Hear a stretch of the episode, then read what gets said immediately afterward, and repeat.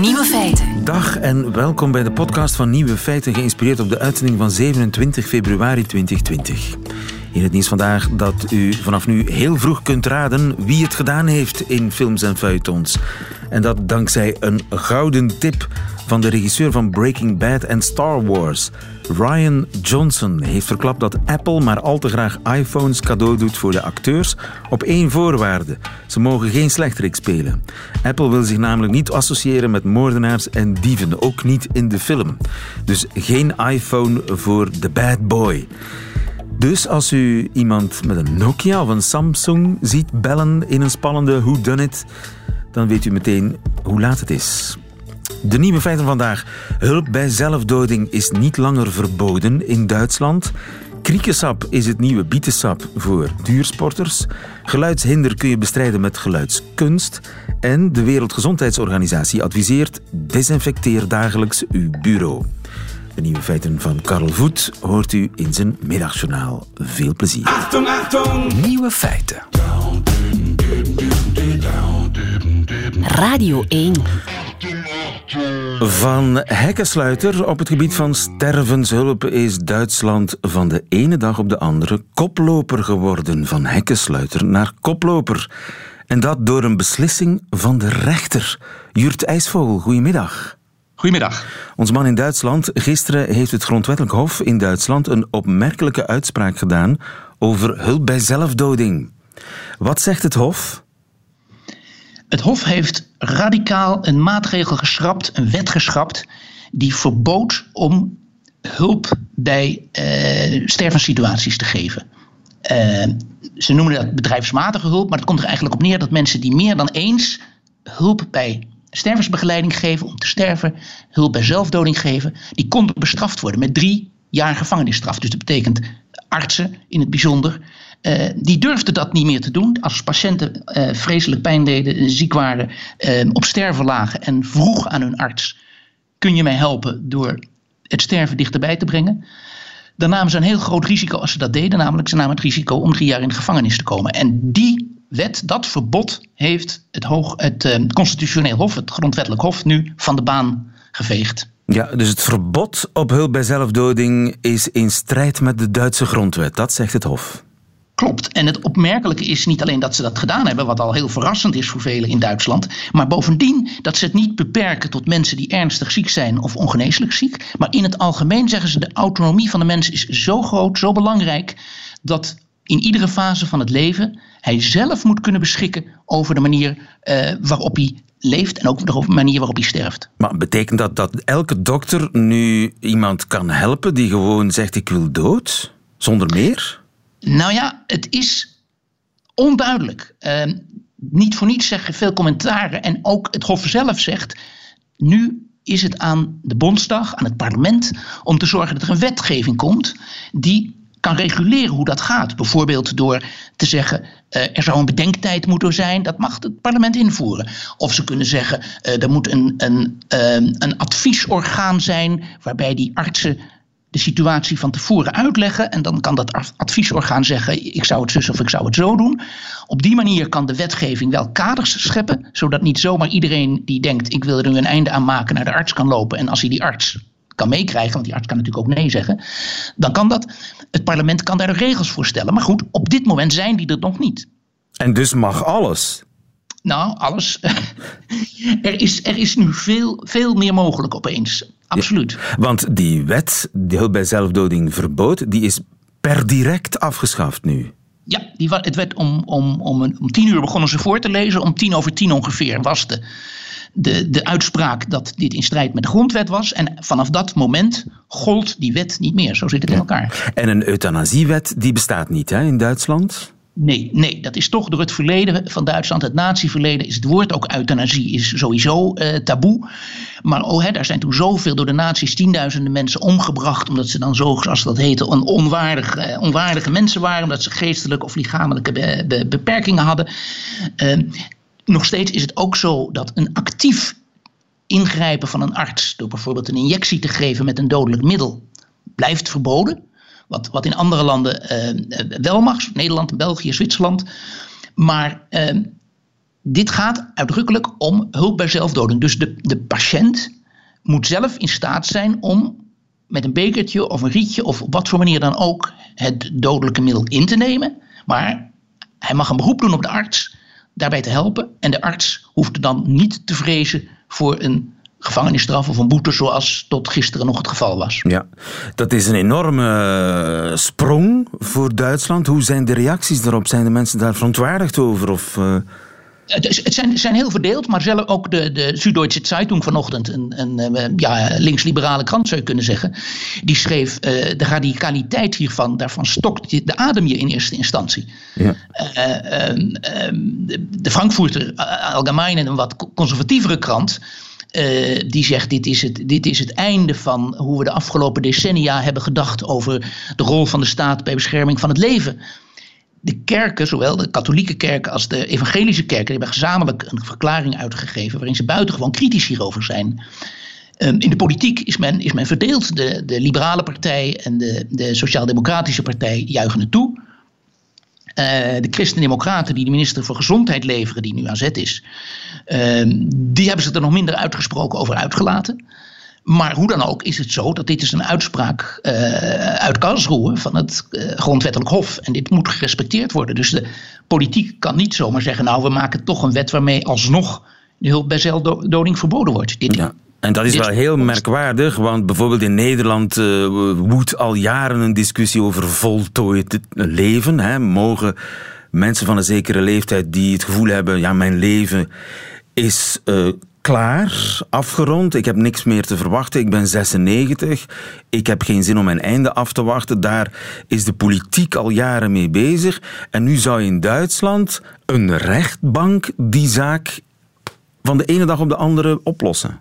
Ja, nou ja, ten eerste is het niet een rechtbank, maar het is, het is het grondwettelijk hof, ja, juist. En, en uh, de, een jurist die ik daar gisteren over sprak, die zei: Kijk, er moet nu een hele fijne juridische. Moet, moet, moet onder de loep genomen worden wat deze uitspraak van, wat is het, 112 pagina's of zo precies zegt. En of dat inderdaad kan betekenen dat, dat dan dat die, die, die, die, die voltooid leven discussie of zo, dat dat ook hier van toepassing zou kunnen zijn en dat je op die manier ook gebruik zou kunnen maken van dat recht wat nu is toegekend door het Hof. Uh, maar het zou ook zo kunnen zijn dat de Bondsdag daar alsnog toch grenzen aan gaat stellen. Door bijvoorbeeld de voorwaarden te stellen. Uh, er moet, een, moet een, een, een, wachtperiode of een, een overleg met een, met een, um, een adviesorgaan aan vooraf gaan. Ja, maar het kan natuurlijk nog jaren duren voor de Bondsdag daarmee uh, mee klaar is. In afwachting daarvan.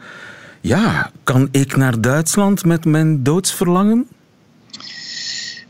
Een voorwaarde is natuurlijk wel dat je daar een arts voor kan vinden die je dan daarbij behulpzaam is. En uh, de, de, de, de man die ik sprak, die ook een van de mensen is die dit proces heeft aangespannen, die zei: Nou, er zijn genoeg artsen in Duitsland die bereid zijn om dit voor zieke mensen te doen, voor ernstig zieke mensen. Maar, nou, weet het niet, omdat dit natuurlijk in Duitsland absoluut geen traditie heeft. Artsen terughoudend zijn uh, in, de, in de hele discussie. En niet alleen maar omdat ze daar uh, de afgelopen jaren gevangenisstraf of boetes voor vreesden. Maar sowieso omdat men, men heel terughoudend is op dit gebied. Dus wat het in de praktijk betekent, of het in de praktijk ook echt betekent dat patiënten echt makkelijk toegang kunnen krijgen tot middelen om te sterven op een moment van hun keuze? Dat is nog maar de vraag. Bijvoorbeeld ook omdat het verkrijgen van de, de benodigde uh, medicijnen lang niet altijd makkelijk is. Dat, dat kan, daar, daar zitten ook nog allerlei regels en beperkingen aan. Ja, in de praktijk zal nog moeten blijken wat er precies verandert, maar dat er iets grondig verandert in Duitsland, dat is zeker. Jurt IJsvogel, dankjewel. Goedemiddag. Ja. Nieuwe feiten. Wonen in de stad heeft veel voordelen, maar ook één groot nadeel.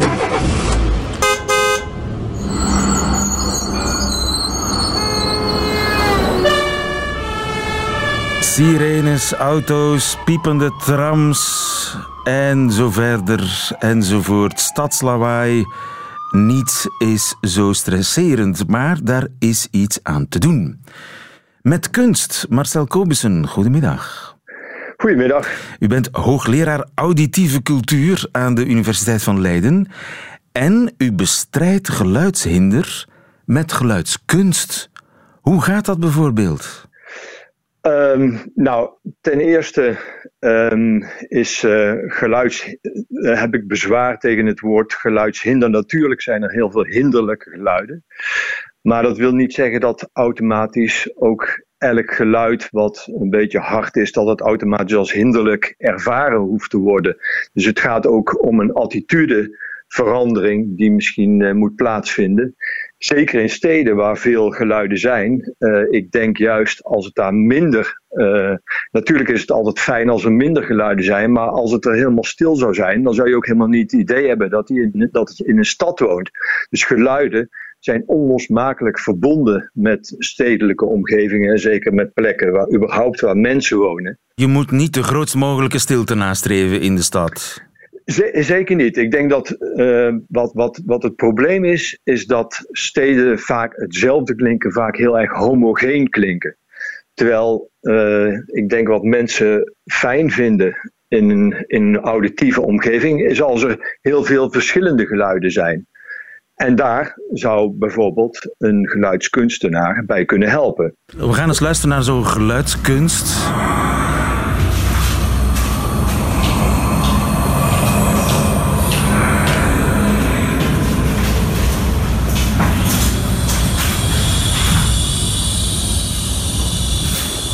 Dit is wat u bedoelt met uh, geluidskunst. Wat is dit? Wat horen we? Ja, dit is een, uh, een heel kort fragment uh, van een kunstwerk wat ik samen met de Nederlandse multimedia kunstenaar Edwin van der Heijden heb gemaakt bij de Universiteit Leiden in, in Nederland. Um, het is een, een tunnel waarin we een kunstwerk hebben aangebracht wat eigenlijk gebruik maakt van uh, woorden die op de universiteit vaak gebruikt worden. Maar dan in, een heel in zoveel vertraging dat ze eigenlijk onverstaanbaar zijn geworden. Dat en tegelijkertijd... is zo dat zuigende geluid dat ik hoor. Ja, maar dan nog veel trager. Maar dan nog veel trager, zodat het echt onherkenbaar is. En dat is gemengd met geluiden die daar in de natuur aanwezig zijn. Dus geluiden van wind. Vandaar um, het, uh, de naam van het kunstwerk Fluisterende Wind. En het is eigenlijk bedoeld om een, A, om een transitie te zijn tussen de stadsgeluiden en de botanische tuin, die daar direct achter ligt, zodat je een kleine transformatie krijgt naar een andere geluidsomgeving. Maar tevens ook om mensen als het ware bewust te maken van hun auditieve omgeving. Dus mensen staan stil daar en denken van hé, hey, dit geluid dat, dat, dat, dat is een beetje raar hier, dat heb ik hier nog nooit gehoord. Of dat hoort hier misschien helemaal niet. En daarmee worden ze zich als het ware bewuster van geluiden die zich in hun omgeving aandienen. Ja. Dus het is per se niet, bedoeld, niet zozeer bedoeld om uh, dat, dat mensen het direct heel aangenaam vinden wat er klinkt, maar wel om een bewustwording op gang te brengen. Het moet niet zozeer aangenaam zijn, maar het moet mensen bewust maken. Maar het is toch de bedoeling dat de geluiden die daar sowieso aanwezig zijn, zich vermengen met de geluiden die u eraan toevoegt. Ja, dat, dat is in, in dit geval uh, de opzet. En dan is niet zozeer het idee om het te maskeren, maar eigenlijk om het te transformeren, om allemaal heel moeilijke woorden te gebruiken. Uh, ja, dus uh, wat, wat geluidskunst kan doen, is ehm, bepaalde geluiden die als storend worden ervaren niet proberen weg te halen. Dat is heel vaak onmogelijk. Hè. In een stad, uh, er, is nu eenmaal autoverkeer, uh, er is, wordt nu eenmaal geheid, uh, er zijn bouwwerkzaamheden, et cetera. Um, maar je kunt het, het juist het tegenovergestelde doen dan geluiden weghalen. je kunt geluiden toevoegen, waardoor als ware geluiden niet meer hoorbaar zijn, die als storend of vervelend worden ervaren. Ja. En een klein voorbeeld is fluisterende wind. Fluisterende wind toevoegen. Eh, soms wordt dit gedaan, hè? In Berlijn hebben ze dat geloof ik gedaan. Zeemeeuwengeluiden uh, strooien over de stadsbewoners en bezoekers hun hoofden. Is dat een goed idee? Ja, ik, ik ben daar zelf wat minder enthousiast uh, over. Uh, natuurlijk, mensen, het, als je aan mensen vraagt van welk geluid zou je eigenlijk het liefst willen horen, dan zullen mensen altijd zeggen natuurgeluiden. Dus het gaat altijd over, over water en over vogelgeluiden. Maar zeemeeuwen in Berlijn, ze komen niet voor daar. Dus het is heel raar om die geluiden opeens uh, toe te voegen. Ja. Dus ik zou zeggen van het kan wat creatiever uh, dan, uh, dan dit soort geluiden. Daarbij ze moeten dan uit speakers komen die moeilijk te onderhouden zijn misschien, waar het geluid niet echt fantastisch klinkt. Dus Ja. het zou niet mijn voorkeur hebben. Op dit ogenblik horen we een fontein. Dat is een traditionele oplossing, hè? Een fontein is inderdaad, wordt vaak gebruikt om, uh, om geluiden van verkeer te maskeren. Uh, dus in dat opzicht zou het een hele goede oplossing zijn. Maar uh, een fontein, dus ik, ik noem dat verticaal geluid, hè, geluid dat van boven naar beneden, van beneden naar boven gaat, heeft in zekere zin een, een, een grote mate van homogeniteit in zich. Waardoor als het ware dat geluid bijna hetzelfde gaat klinken als het verkeersgeluid. Het is eigenlijk gewoon ruis. Dus je- het, is, het is nieuwe ruis die je toevoegt, waardoor, wat ik al eerder zei, de heterogeniteit van een geluidsomgeving eigenlijk nog steeds niet wordt bereikt. Maar je vervangt het ene storend geluid door een ander geluid, waardoor mensen bijvoorbeeld ook nog geen normaal gesprek met elkaar kunnen voeren als ze daar altijd dichtbij staan. Ja. En is er dan een betere oplossing denkbaar met water? Nou, ik ben zelf eerder een voorstander van horizontaal water. Water wat zich van links naar rechts of rechts naar links beweegt. Met natuurlijk kleine uh, hoogteverschillen erin, anders dan beweegt het niet. Maar je, uh, dan, dat kabbelende water heeft een veel grotere diversiteit aan geluiden. En eigenlijk het allerbelangrijkste is, ook als je het over verschillende oppervlaktes laat stromen, dan krijgt het ook heel veel diversiteit in geluid. Dus als het over stenen of over uh, hout gaat, uh, over kiezels, um, door uh, leidingen, door pijpen, dan, dan creëer je daarmee een, naar mijn idee, veel interessantere auditieve omgeving. Ja. En die auditieve omgeving, dat we daar belangstelling voor hebben, dat is toch eigenlijk vrij nieuw, hè? Dat is, dat is tamelijk nieuw, maar, maar eigenlijk daarom ook heel uh, verrassend dat het zo nieuw is. Want mensen, uh, naarmate de verstedelijking en is industrialisering is toegenomen, en dat is natuurlijk al een aantal eeuwen aan de gang, um, is, is, is het, de impact van geluid op mensen is alleen maar enorm toegenomen. Mensen zijn zich steeds meer gaan ergeren aan, aan harde uh, of onaangename geluiden. En het is pas vrij recentelijk eigenlijk dat dat uh, ook op, uh, op, de politieke agenda is gekomen en, en onder de aandacht uh, van, van beleidsmakers. Ja, mensen zijn zich daar nu pas op... bewust van dat er zoveel lawaai is. Nou, met, met name de mensen die, die die stedelijke omgevingen moeten inrichten, die zijn het pas, zich pas recentelijk bewust van. Dat heeft onder andere te maken met dat mensen die die stedelijke omgeving inrichten voornamelijk visueel zijn ingesteld. Uh, in, in Nederland zijn in ieder geval architectenopleidingen. Daar wordt nauwelijks aandacht aan, aan geluid uh, besteed. Het gaat alleen maar over het visuele, over het tactiele, hè, lichamelijke verhouding. Maar geluid speelt vrijwel geen rol. Terwijl onderzoeken tonen aan dat mensen zich voornamelijk storen aan geluiden. Uh, uit, de, uit omgeving van, van buren die herrie maken, van langsrazend verkeer. Het heeft een enorme impact op de gezondheid en het welbevinden van mensen. Maar er is inderdaad tamelijk weinig aandacht voor. Ook omdat mensen eigenlijk niet weten wat ze ermee moeten. Hoe moet je het oplossen? En dat weet u met kunst. Dankjewel Marcel Kobussen in Leiden voor ons. Goedemiddag. Graag gedaan. Dag. Nieuwe feiten. Zit u op het werk? Vergeet dan niet straks als u naar huis gaat uw bureau te desinfecteren, want dat staat in een advies van de Wereldgezondheidsorganisatie. Mark van Ranst, goedemiddag. Goedemiddag. Mijn bureau desinfecteren, hoe moet dat? Ik zou eerst moeten beginnen met mijn bureau dan op te ruimen. Want als ik dit moet desinfecteren, dan, uh, dan ben ik nog niet klaar. Dus u... uh, maar bon, dat is inderdaad een van de adviezen die de Wereldgezondheidsorganisatie geeft om bedrijven zich te laten voorbereiden op dus een soort van clean desk policy. Um, dat, uh, ja, dat zal dan wel helpen, zeker. Hè? U klinkt niet al te overtuigd en u klinkt vooral niet als iemand die straks uw bureau gaat uh, desinfecteren. Het zou, het zou zo'n geweldig idee zijn. En ik ben zeker dat, uh, dat de mensen op mijn secretariaat maar oh zo blij zouden zijn als ik dat zou doen. Maar, maar, maar uh, moeten we dat dan niet serieus nemen, een advies van de Wereldgezondheidsorganisatie? Jawel, maar kijk, dit moet u zien in een, in een veel breder advies. Uh, aan bedrijven over wat te doen. En dit is natuurlijk maar één van die, uh, van die vele dingen die bedrijven kunnen doen om zich voor te bereiden op een, een mogelijke epidemie. Want er staat nog veel meer in dat advies over handen wassen en zo. Hoe vaak moet ik mijn handen wassen? Wel, we moeten ervoor zorgen dat we geen smettarts gaan induceren, ook niet. Dus wanneer we een paar keer meer per dag onze handen wassen, dan gaat dat al een groot verschil maken. Dus ik neem aan dat we ons morgens wassen, dan na elk toiletbezoek, voor we eten. En dat moeten we toegeven dat we niet altijd doen. Uh, maar voor we gaan eten, dat nog eens extra te doen. En dan wanneer we terugkomen van winkelen of van school, of wanneer we openbaar vervoer of werk. Ja. Of uh, naar de fitness bent geweest, dan moet je handen wassen. Maar dat moet je eigenlijk altijd doen, hè?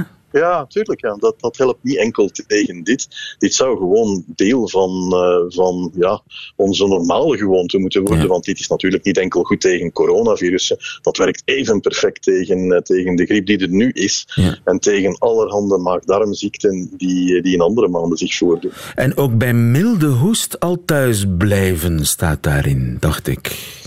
Wel, wanneer men ziek is en wanneer, vooral wanneer men hoest, ja, dan kan men dat doorgeven. Dan produceert men druppeltjes waar die virussen in zitten.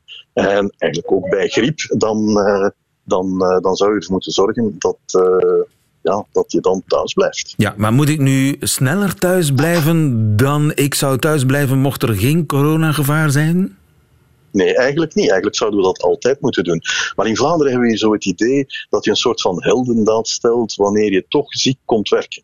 Terwijl je eigenlijk een asociale klootzak bent. Sorry dat ik het zo lelijk zeg. Kijk, ja, dat zou u van mij niet horen, want ik ben altijd zeer voorzichtig in hoe ik dingen uitdruk. Uh, maar maar het, ja, het komt daar wel een beetje op neer. Ja.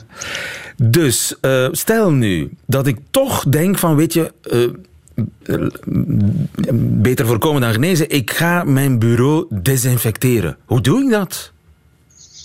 Wel, daar zijn allerhande productjes voor. Ja, en eigenlijk is geen één enkel beter dan het andere. Uh, gewoon water en zeep. Wanneer je het kan op die manier doen, dat werkt prima voor handen was, werkt prima voor vele dingen. Tegen zeepen, detergenten, alcohol, daar kunnen die virussen niet tegen. En dan, uh, dan alle, wat men noemt geënvelopeerde virussen, dat zijn virussen die een soort van ombulsel rond zich hebben. Ja, dat werkt daartegen, dat gaat dat ombulsel oplossen en dan is dat virus niet meer infectieus. Ja, ik hoef niet speciale Dettol of andere desinfecterende producten te gaan kopen hoe meer geld dat je daaraan uitgeeft, hoe, hoe dommer het eigenlijk is. Uh, de meest goedkope producten die werken even goed als die dure producten. Dus laat u alsjeblieft niet verleiden door antivirale zeepen of antivirale dit of dat. Dat, uh, dat is de commerce van de angst. En, en, uh, daar kunnen we beter niet aan meedoen. En uh, je legt de verantwoordelijkheid bij de werknemer zelf. Uh, moeten bedrijven niet strakker gaan optreden?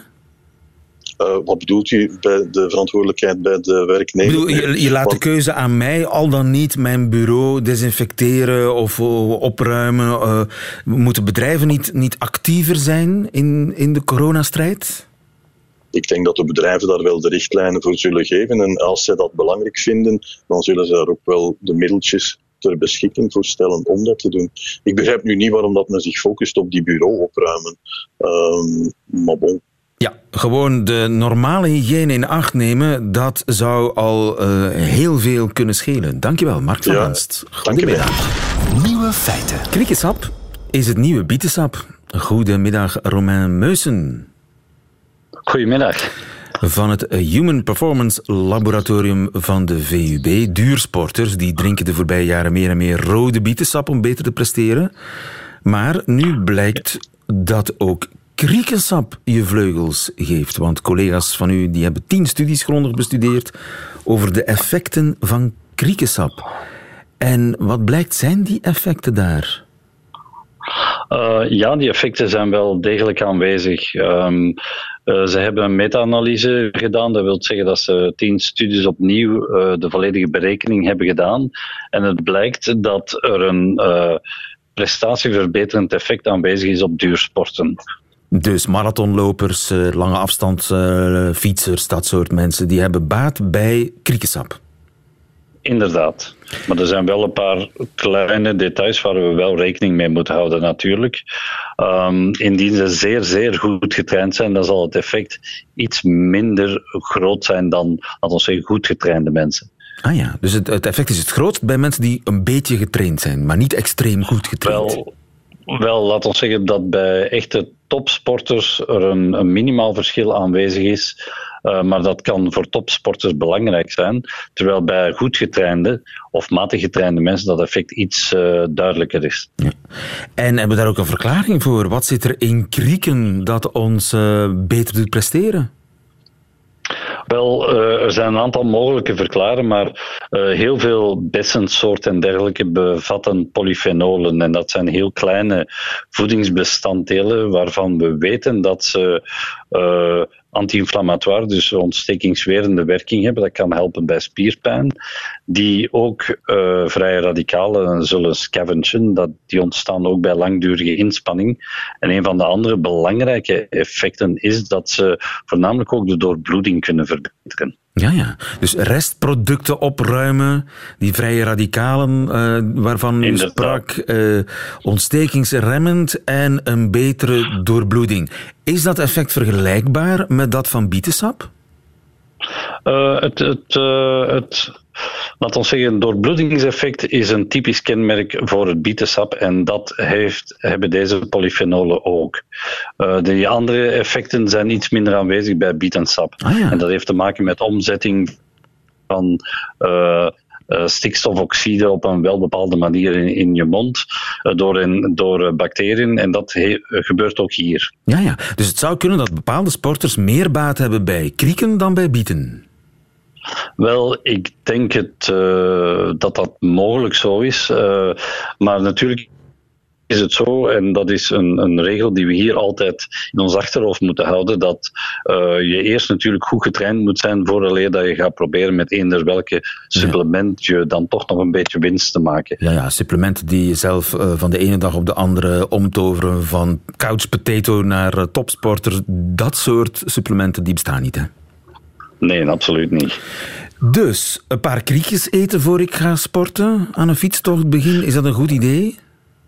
Uh, dat is een goed idee, maar dat zal niet helpen, want uh, de studies hebben in, in merendeel van de gevallen een concentraat gebruikt. Dat wil zeggen ofwel poeder, ofwel pilletjes, ofwel opgelost in sap.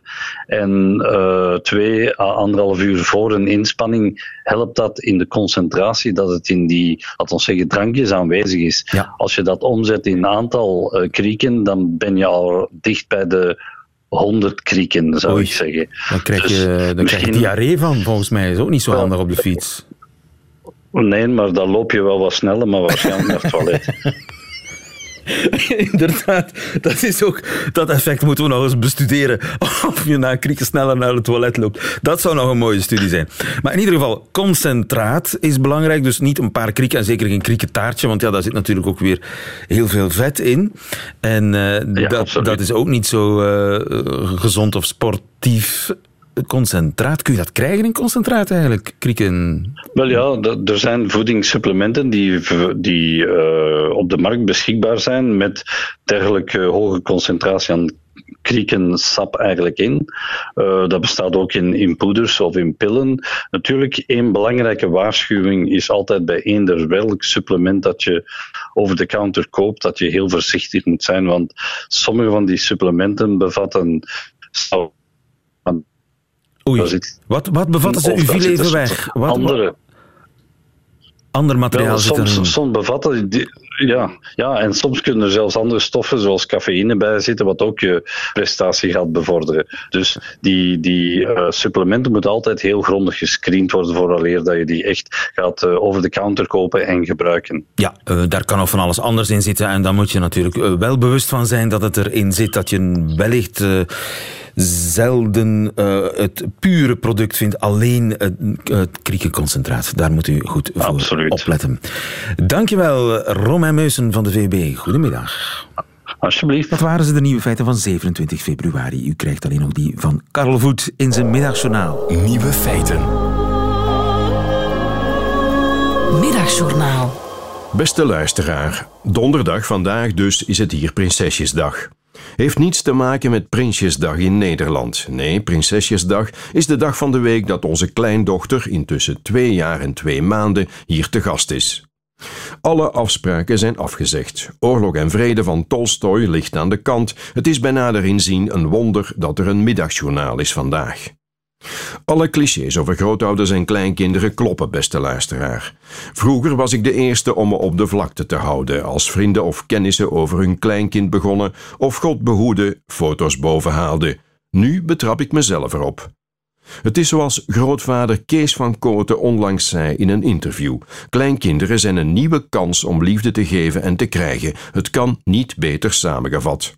De trots die ik voelde toen prinses haar armpjes naar opa uitstak om opgetild te worden, terwijl er minstens twee andere kandidaten klaar stonden. Of die keer dat ze me boekje na boekje liet voorlezen, opnieuw en opnieuw, heerlijk.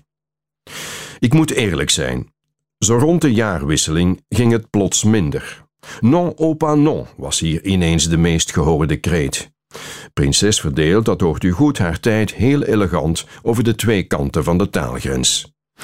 Een verklaring voor de Maleise had ik niet direct, maar misschien hadden ze haar een beetje te nadrukkelijk gewaarschuwd voor de cactus in de hal en had prinses zelf het verband gelegd met de stoppelbaard van opa die ook prikt.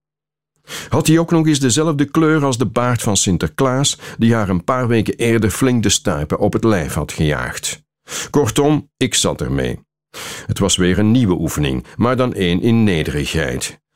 Kijk, zo'n kind heeft zijn eigen wil, vertelde ik mezelf. Je moet je plaats kennen en loslaten. En misschien moest ik wel wat meer nederig werk doen, zoals catering en luiers verversen, in plaats van met idiote danspasjes haar aandacht te trekken. Maar kijk, de laatste tijd is er weer een kentering. Daarnet nog. De radio speelde Adriano Celentano, Pris en Colinense in Anchusol en oma en prinses gingen aan het dansen. Opa ook, zei de prinses. Ik heb het me geen twee keer laten zeggen. Sinds kort heeft prinses overigens een broertje. Als zij in september naar school gaat, komt hij haar aflossen. Het wordt dan Prinsjesdag op donderdag. Weer een nieuwe kans op liefde geven en liefde krijgen met dank aan Kees van Koten. Wees gerust, ik ga me deze keer niet gemakkelijk laten wegdrummen.